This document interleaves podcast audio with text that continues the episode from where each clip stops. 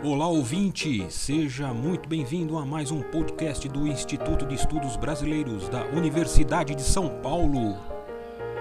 Instituto especializado e sede de acervos importantes de muitos artistas e intelectuais.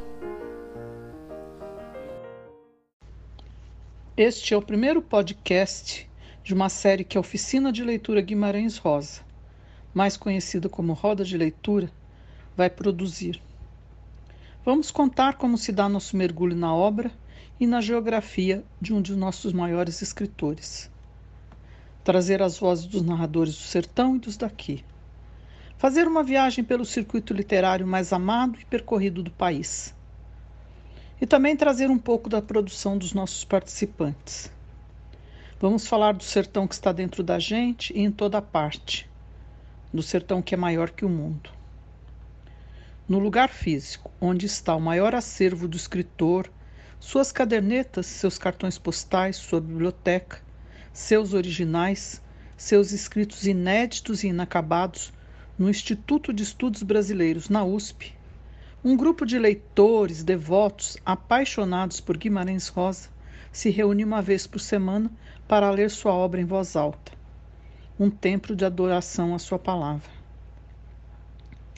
Ler em voz alta a obra do escritor mineiro João Guimarães Rosa, Cordesburgo, 1908, Rio de Janeiro, 1967, é amplificar as vozes dos seus personagens, é transportar a imaginação para uma geografia e para uma língua que ele inventou, recriou, transcriou. Ler em grupo, então, se transforma numa experiência enriquecedora. Para quem já conhece a obra, é um momento de compartilhar experiências, de reler, de transler.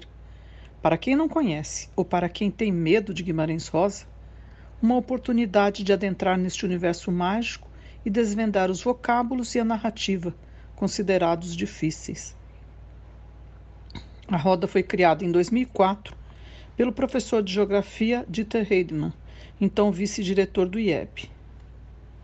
Depois de várias viagens ao sertão, um grupo que tinha como pioneiros, entre outros, Dieter, Marili da Cunha Bezerra, Bete Ziane e Rosa Aruco, hoje coordenadora da roda, sentiu necessidade de prolongar esta, que é uma viagem sem volta, ou com infinitas voltas, de construir uma ponte entre a cultura acadêmica e a cultura popular, entre o saber acadêmico e os saberes do sertão.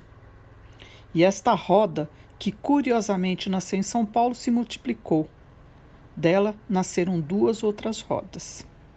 Uma em Andrexé, nos domínios de Manuelzão, personagem de uma história de amor de corpo de baile, e companheiro de Rosa na viagem que ele empreendeu em 1952 na condução de uma boiada e que deu substrato para que ele escrevesse Grande Sertão Veredas. A roda de Andrexé acontece na casa das pessoas e agrega de crianças a idosos.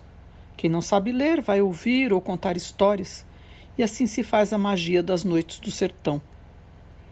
A outra roda foi criada por Dieter em Morro da Garça, para onde ele se mudou depois que se aposentou. O Morro, personagem do recado do Morro de Corpo de Baile, é onipresente neste cenário. Essas iniciativas parecem se encaixar perfeitamente no desejo de Guimarães Rosa, que afirmou que escrever uma obra para durar pelo menos 700 anos. De quando em quando, a roda promove também palestras com especialistas, exibição de filmes, apresentações musicais e relatos de viagens à geografia roseana. Também ajudamos a organizar e participamos de eventos na USP ou em espaços culturais. Por meio de uma parceria com o arquivo do IEB, recebemos visitantes, como no ano passado, um grupo de crianças de 5 anos que estão sendo iniciadas na obra por empenho e ousadia de Suzilane, uma professora de uma escola pública de Santana de Parnaíba. Apoiamos, incentivamos e apostamos na formação de novos leitores.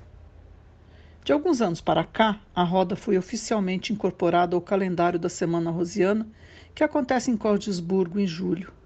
Na casa onde ele nasceu, e hoje é o Museu Casa Guimarães Rosa, nos juntamos a devotos de todo o Brasil, ampliando os sotaques com que a obra é lida. A história de realizações da roda é longa e eclética. No prédio antigo do IEB, numa virada cultural, a virada rosa, Passamos 36 horas ininterruptas lendo o Grande Sertão em voz alta.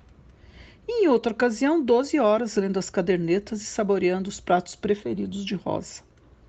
Para comemorar a data de encantamento de Guimarães Rosa, por iniciativa de nosso parceiro Gil Veloso, percorremos um elevado de duro concreto em São Paulo e realizamos um evento singular.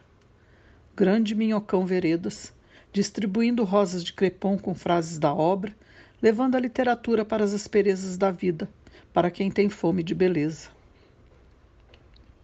Devido a esses tempos tão sombrios que estamos vivendo e seguindo uma tendência planetária, não fechamos o livro. Antes, reinventamos a roda.